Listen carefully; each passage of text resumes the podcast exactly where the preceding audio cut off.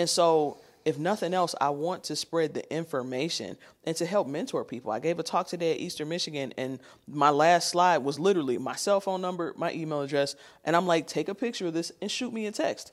I will text you back, because if nothing else, we have a responsibility, even if it's just a quick question.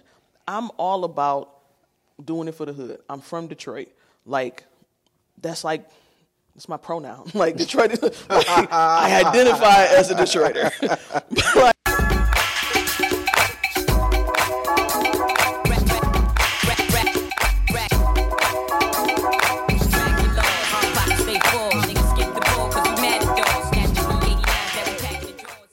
what up, though, Black Fridays family? Welcome back to another installment of the Black Fridays podcast, and I am joined today by Miss Achsha Jones of Trip Slip. How you doing today?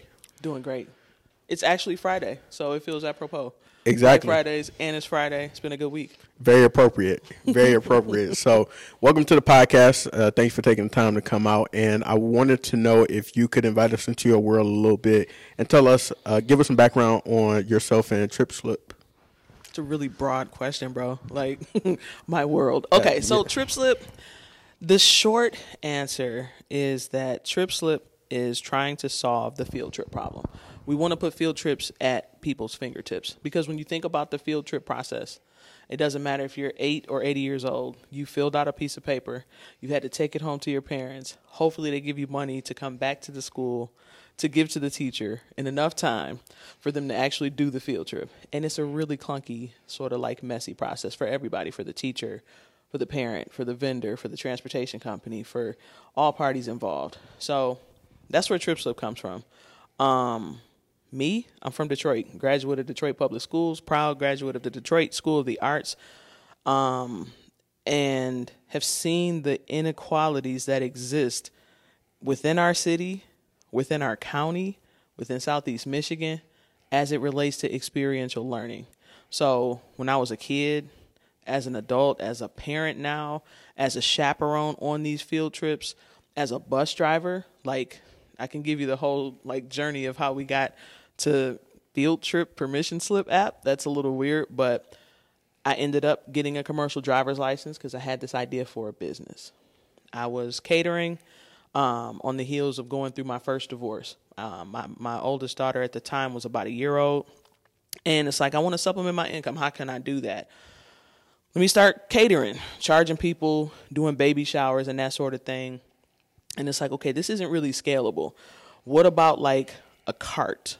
Because I was a process server. So my day job, I was a process server. I did security guard work while I was going to school, trying to figure out this new single parenthood situation. And I would go to the court, and there was a guy that used to sell hot dogs. I get to talking to the dude. He tells me he makes $80,000 a year, and he doesn't work the winters. I'm like, selling hot dogs? I could make some real money if I sell soul food. So I was going to do a soul food cart. That idea evolved into doing like a trailer. Then food trucks came along to Detroit, and I experienced a food truck, and I was like, okay, this is cool, but it's a kitchen on wheels, and it's a very long process. If I want to go to a food truck, you got to find it, stand in line, wait for them to cook your order, wait for it to get ready, wait for it to cool off, and then you eat. That could take an hour.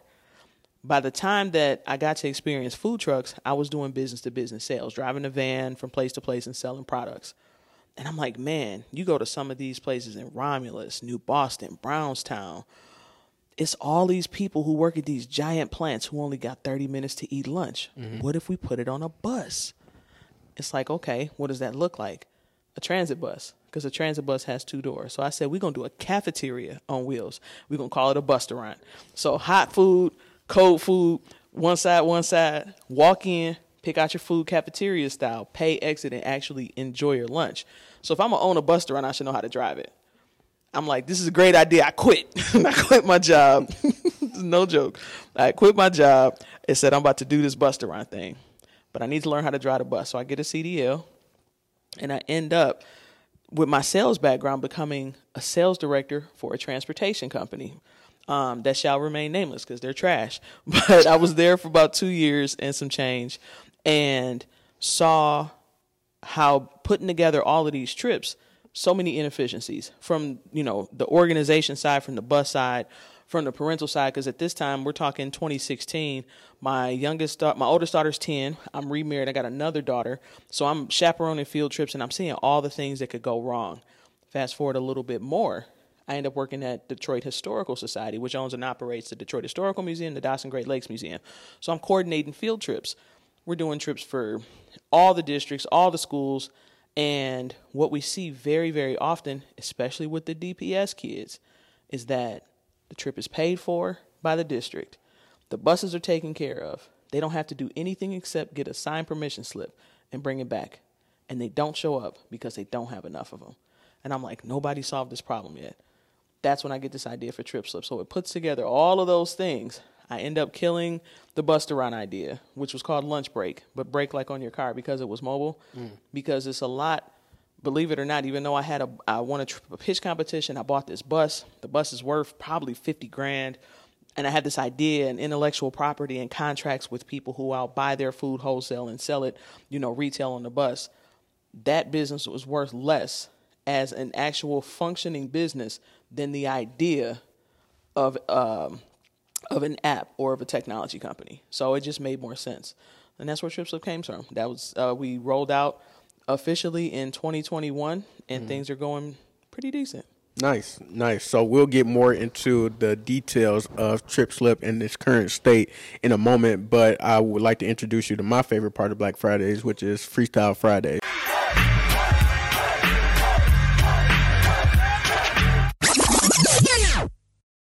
So it's a random assortment of questions. They all about you, so you shouldn't get them wrong.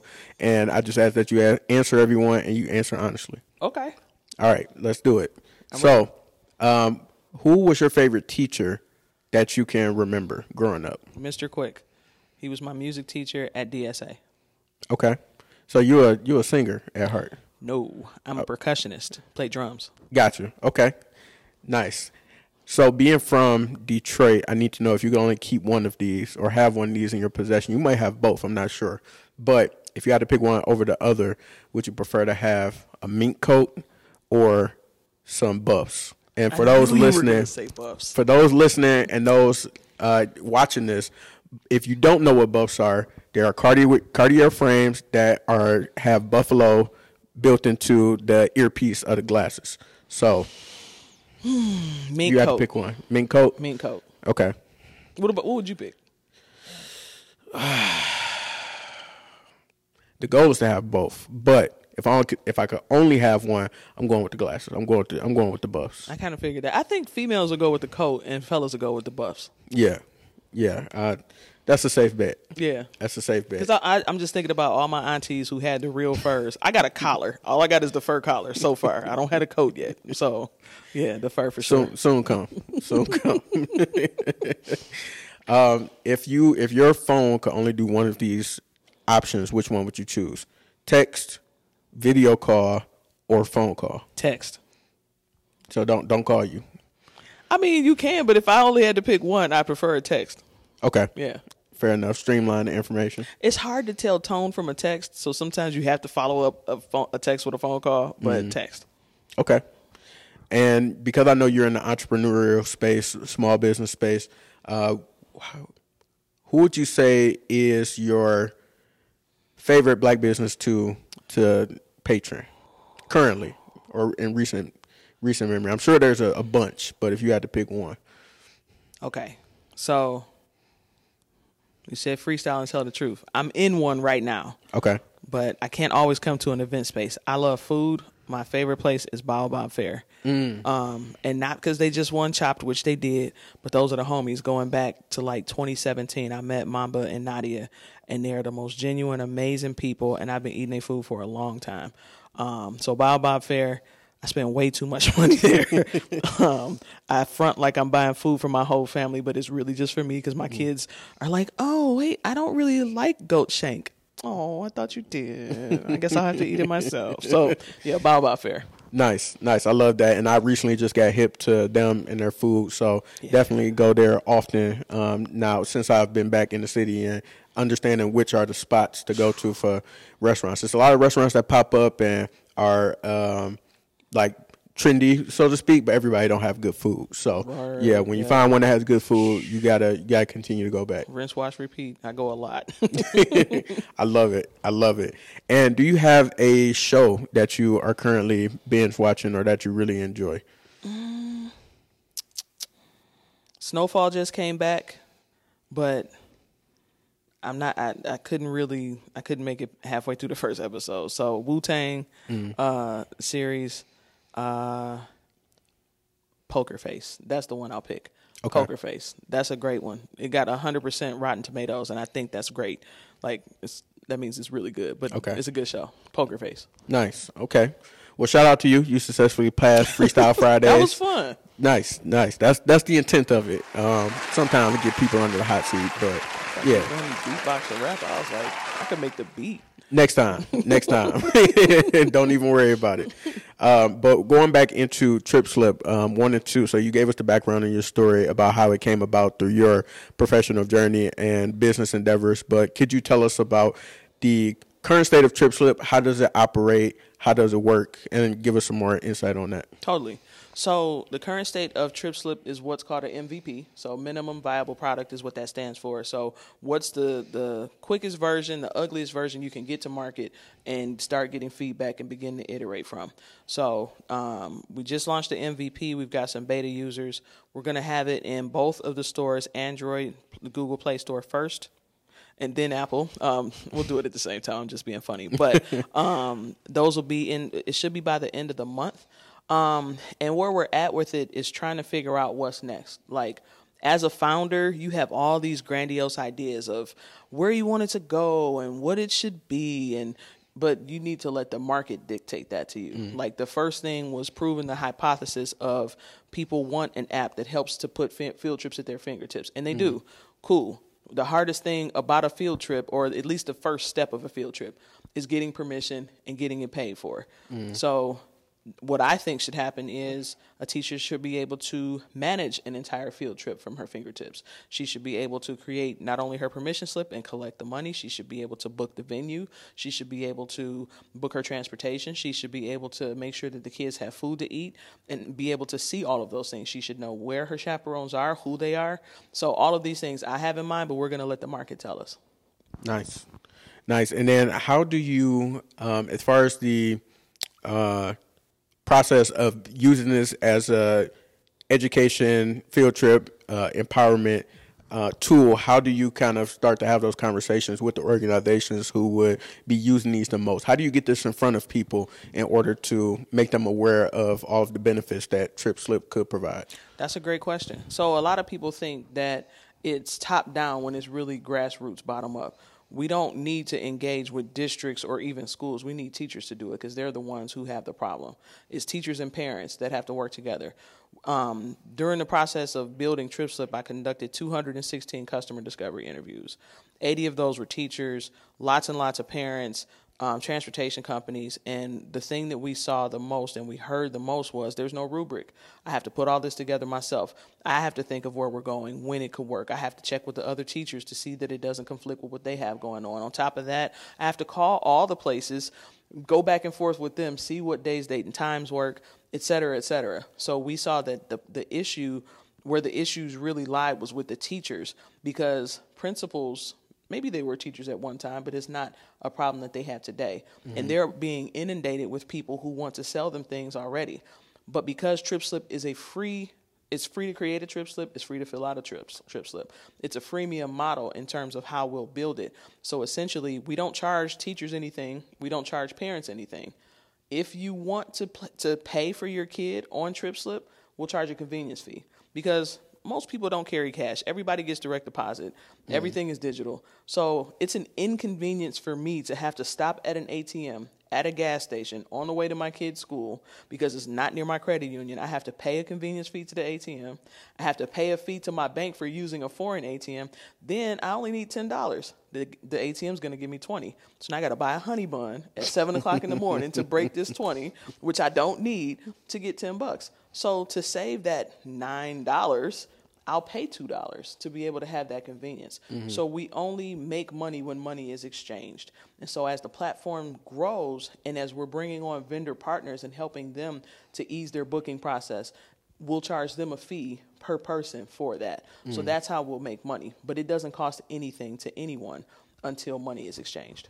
Got you. And I can't tell you how important that is, because working with youth and having my own nonprofit organization and wanting to do field trips and exploration days with our students, how hard it is trying to get a permission slip back that's signed by the right person, making sure it's not plagiarized, like all those type of things. It's an entire process. So being able to have that done in a more simplified form. And then also, like you said, payments. I can just remember the nightmare that was growing up as far as trying to get cash or get a check, and turn that in with the permission slip and hoping that both of those get there through your student is a task all in itself. So I think that work is definitely important. And what I wanted to ask you about was how, and going from idea to making this a reality, how were you able to build out a team of people to support with this effort and identify who you should be and shouldn't be working with? Ooh. Okay, so building out the team, you always start with people you know. Like, we're sitting in Centric Place. It's run by Gerard and Rachel Allen. Rachel Allen's been my best friend for like 20 years. She's an operations expert. So when you have people like that around you, like even if we just having girl talk, I'm picking your brain and I'm picking up on things. And she's my fractional COO. She's in all of my pitch decks. I didn't even ask her. I just told her. I was like, you're my fractional COO, right? She's like, yeah, sure. But I needed a CTO. So I ended up finding someone through TechTown that I worked with, who is a software developer, who is now, we're having talks about bringing her on as a co-founder. Mm-hmm. And figuring out what that looks like for us to grow the company together. So I think you start within your circle and you start to see like, hey, I know somebody and maybe this person will work. And I had a guy who was a fractional CTO and he was working out for a time, but when I needed him to help me start putting rubber to the road, he couldn't, because he's getting married and he's mm-hmm. got a full-time job and he's a developer himself. He's building a video game. So he just didn't have the bandwidth. And so I really lucked up being matched with, her name is Brittany. And it's been phenomenal. And I literally sleep better at night because I have all these ideas about how to make something happen. I'm an ideas person. I'm a salesperson, like all of that. But how do we actually make it function? And she's mm-hmm. like, oh, you just do this, you do that. And it's like, it's great. Mm-hmm. It's a load off. Nice. As far as being a salesperson, could you tell me more about your background with that? Because obviously that's going to be important to anything that you do in life, I personally feel like, but especially for what you're doing, because you're constantly getting in front of people and talking to people, being a part of different competitions and grant opportunities. So how have you kind of grown your muscles in terms of being a salesperson? That's an excellent question. Number one, I'd like to say that salespeople get a bad rap. One thing that you said is convince people. A true salesperson doesn't have to convince anyone to buy anything, because that's when you feel like you got duped. If you go somewhere and you're just kind of looking at something and you feel pressured to buy because you don't want to say no, that's when you walk away feeling salty. Versus, man, that was great. That person solved my problem. Like anything that exists in the marketplace was sold. Anything. A loaf of bread, a bottle of water, a salesperson brought it to someone else and brought the idea either to market or to the market. Like all of us are in sales, but a lot of people think that it's a bad thing. Mm-hmm. I became a salesperson accidentally. I mentioned that I was a process server. So I was doing security. I got married at 22. After having transferred schools, losing a bunch of credits, I basically started over at school, met my husband. A couple years into our marriage, we ended up having my daughter.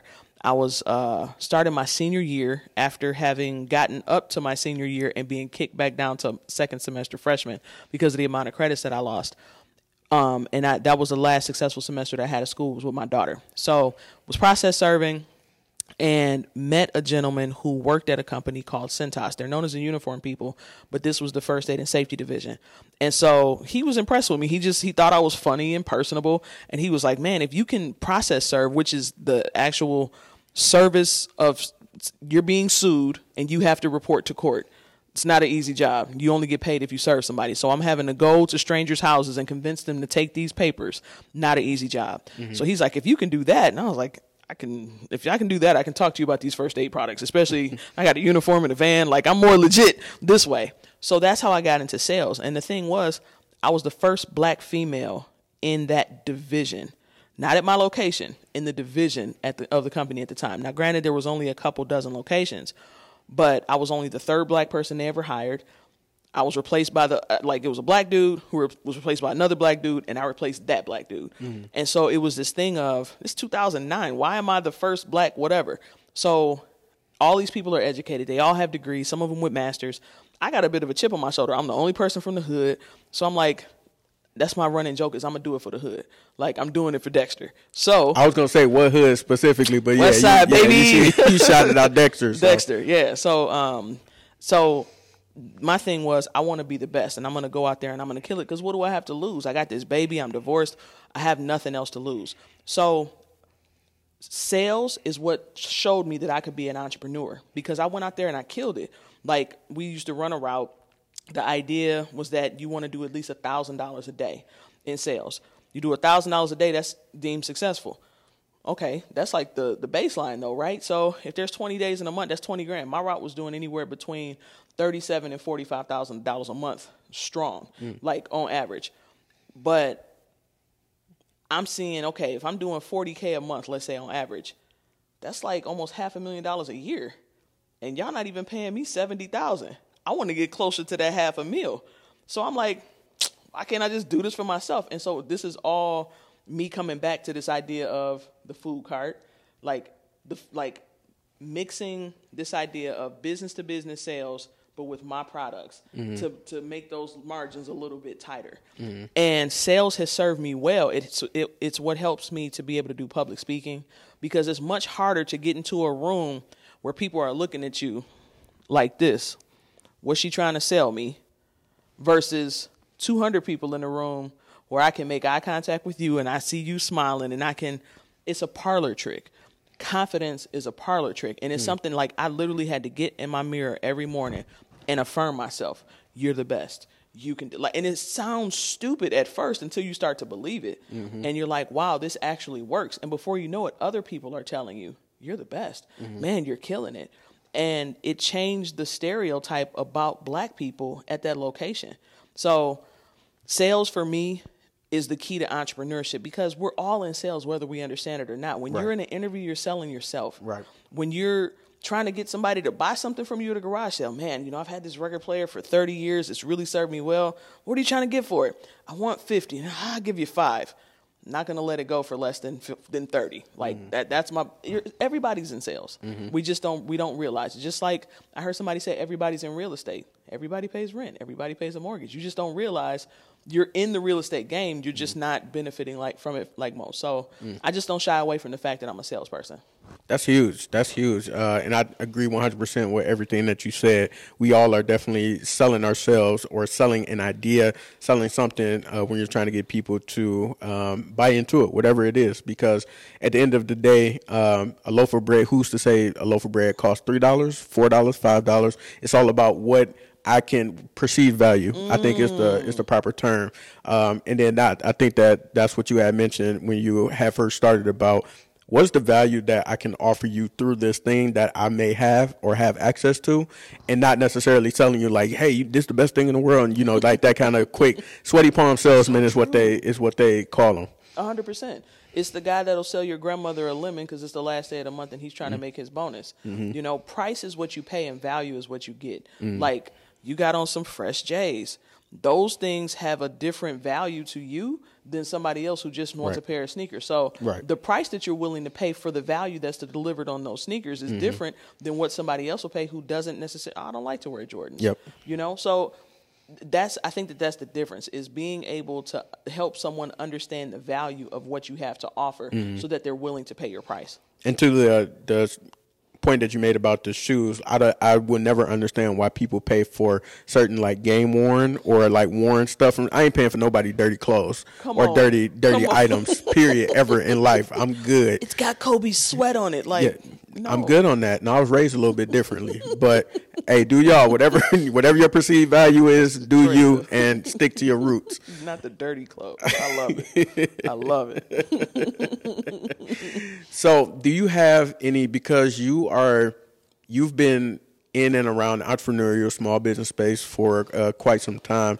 and I wanted to know. Actually, before I asked that, I wanted to get this question off. Want to know, what has your experience been like being a Black woman in business? And then you can also talk about it from the tech perspective as you're stepping into that space. But really just want to know, what has that journey kind of been like for you? Because, you know, that can be a space where a lot of women don't feel seen or feel like the road is that much much more difficult or harder because of, you know, who they are and their genetic makeup. So I want to get your insight on that.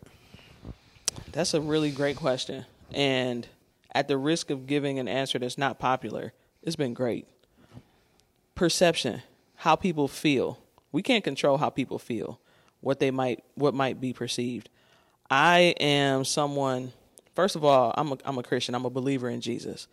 And my Bible tells me that I'm more than a conqueror. Mm. So I can't be a conqueror and a victim at the same time. Mm. So you're not going to tell me that because I'm a Black person or because I'm a woman that I can't do something. I live in America. Like, if it can't be done anywhere else in the world, it can happen here. Mm. But I've benefited from the idea that women and Black people have been kept down. So my experience has been great. I just came back from South by Southwest, completely paid for by Venture 313. Like, boarding, room, per diems for Ubers and food, like, what? I knew what South by Southwest was. I didn't realize it was so heavy into the entrepreneur and the tech space. Mm. But it was incredible. And somebody stroked a check for me to go there. And they literally said, James Feigen, who put everything together for us, he said, it's hard to be creative when you have to count the cost. Mm. So when you're looking at the pennies and saying, ooh, this flight, and oh, wait a minute, I don't have enough for this scooter and this Uber and for this and for that, which is the space that a lot of people find themselves in. Mm-hmm. I'm a twice-divorced single mother of two. So to stroke a check for $5,000 is what it costs to get to South by, to get your credentials, your flight, a place to stay, because, of course, the hotels are 3 times as much as they would normally be, to feed yourself and all that. I wouldn't have been able to afford that. It would not have been on my radar. So I have very, very heavily benefited from the idea of making sure that underrepresented founders, women and Black people, are given a chance. And I respect and appreciate that, because I've been an entrepreneur in Detroit since 2007. Mm. Like, it was ugly back then. Very. It was, like, hideous. They wasn't picking up trash. Our lights didn't work. Like, the police didn't show up. The schools were garbage. Like, and I've lived in Detroit proper. Like, I didn't go to the suburbs. I came home and I was home. And so it feels good to feel like there's an investment, like the investment that I made, the gamble that I made in coming back home, when all of my other homegirls who went away to Black colleges like I did and stayed, like, it's coming back. So I can say the same for the tech space. Now, I haven't gotten to some of the heights and the levels, but I see representation in those places. So, like, I was at a thing today at Eastern Michigan, and there was a gentleman there from this company, and he was showing this video, and I was just watching, and I was like, okay, white guy. No Black people, no women. So I get that there's that, but I don't believe that because I'm Black or female that somehow I'm absconded from the opportunity to put my ideas out there. Mm. If it's good enough, the market will validate it, and it's going to allow you to bring it to the market. There's no law that says that I can't because of who I am. Mm. So that's kind of where I am. And I hope that answers your question. Absolutely. But I think a lot of times people, especially kids, I have a 16-year-old and a 10-year-old. And my 16-year-old, she comes back at me like, oh, well, they're just doing that because we're Black. And I'm like, careful. You know what I mean? Don't limit yourself because of what you think someone else thinks. You don't know what someone thinks. You only know what they say. Right. You know? So it's been great overall. It's not easy, but it's a lot easier than it would have been 50 years ago, 30 years ago. My mother couldn't have done it. Mm-hmm. My mother had an opportunity to be one of the first recruits at West Point. a black female recruit at West Point in the late 70s. Unfortunately, she was pregnant with my brother, not my late brother, but my oldest living brother, and so she couldn't go. But you got to think the fact that we were still not allowed to do stuff like that 40 years ago says something. You know what I mean? None of those barriers exist for us anymore. So I think it's important that we don't create them in our own minds and tell ourselves what we can't do. You know what I mean? Yeah. That's prolific. I won't even touch that. I just got to let that ride. Just let that breathe. So thank you for sharing that and opening my eyes to your experiences in that space, and wanted to take it a step further as far as you being in the entrepreneurial small business space, and wanted to know if you would tell us a little bit about how you are now helping those who are also entering that space or in that space and looking for change, innovation, or looking to go to the next level, and some of the work that you do around that. Yeah. I heard an expression years ago, and it's each one reach one, each one teach one. So, like, as black folks, I heard a statistic, like the dollar in the Jewish community circulates for 2 weeks before it exits. Mm-hmm. The dollar in the Asian community circles for like 10 days before it exits. Mm-hmm. In the Arab community, it's like 7 days. In the black community, it's like an hour. Yes. And people are like, that cap, like, that's not true. But think about it. If you live in a black community and you get paid, what you got to do, you got to fill up your car with gas. Go to the gas station, owned by Arab, most times, at least in Detroit, where I'm from, Arabs. Got to get my hair done. Go to the beauty supply store, owned by an Asian. Oh, let me pay my rent. This apartment building that I lived in is owned by a Jewish person. You know, our money doesn't circulate within our own community. So if nothing else, let's circulate our ideas. Mm. Let's circulate the knowledge until we can get the money going. So, like, I try to buy black as often as I can. Mm-hmm. Just, you know, when we were talking before the show, it's like, oh, we're going to go to this restaurant. But, like, oh, you know, it's this black-owned hibachi place. Mm-hmm. Like, I haven't been yet, but I heard it's fire. Because if nothing else, let's try to keep that dollar circulating. So I try to buy black as often as I can. But beyond that, I try to explain to people what's going on. I was at Aldi, and this lady, this was around Christmas time, she had all this cheesecake stuff on the conveyor belt, and we struck up a conversation. I said, do you make cheesecakes? And she was like, yeah, I sell them on Instagram. And I was like, so you got a business? She was like, yeah. And we have the greatest conversation, and I was like, do you know about this? Do you know about that? And I'm telling her about TechTown, and I'm telling her about Prosper Us. And she had no idea, because so often as black folks, we are so busy working in our business that we can't work on our business. Yep. And so, if nothing else, I want to spread the information and to help mentor people. I gave a talk today at Eastern Michigan, and my last slide was literally my cell phone number, my email address, and I'm like, take a picture of this and shoot me a text. I will text you back, because if nothing else, we have a responsibility, even if it's just a quick question. I'm all about doing it for the hood. I'm from Detroit. Like, it's my pronoun. Like, Detroit, like, I identify as a Detroiter. but for real, like, everything about me. I got a Shinola watch. People are like, Shinola, Detroit. It says Shinola, Detroit. Mm-hmm. Like, if nothing else, they're building here. They're employing us. Like, this jacket that I have on, it's designed by my cousin, but he's from Detroit. Like, it's always gonna be about the city. So even if it's just, I met a young lady at South by who pitched, and she's like, I said, where are you going to be selling this particular thing? She has like a vegan dip that was delicious. I said, are you going to bring this? Because we could use those snacks in our gas stations for these babies who are eating this unhealthy food or eating hot Cheetos for breakfast. Come on now. Like, the hood kids diet. So I'm like, where are you going to sell this in Detroit? And she didn't have anywhere. And I was like, let's talk. Take my number down. Come down. So it's really about not holding the information, because a lot of times people are afraid to share because they feel like somebody else is going to come up before me. It's not a race, and it doesn't cost me anything to light your torch with my torch. It's not going to take away from my flame for me to light your flame. Mm-hmm. Prolific. You're giving us too many gems. You're going to have somebody investigating the podcast.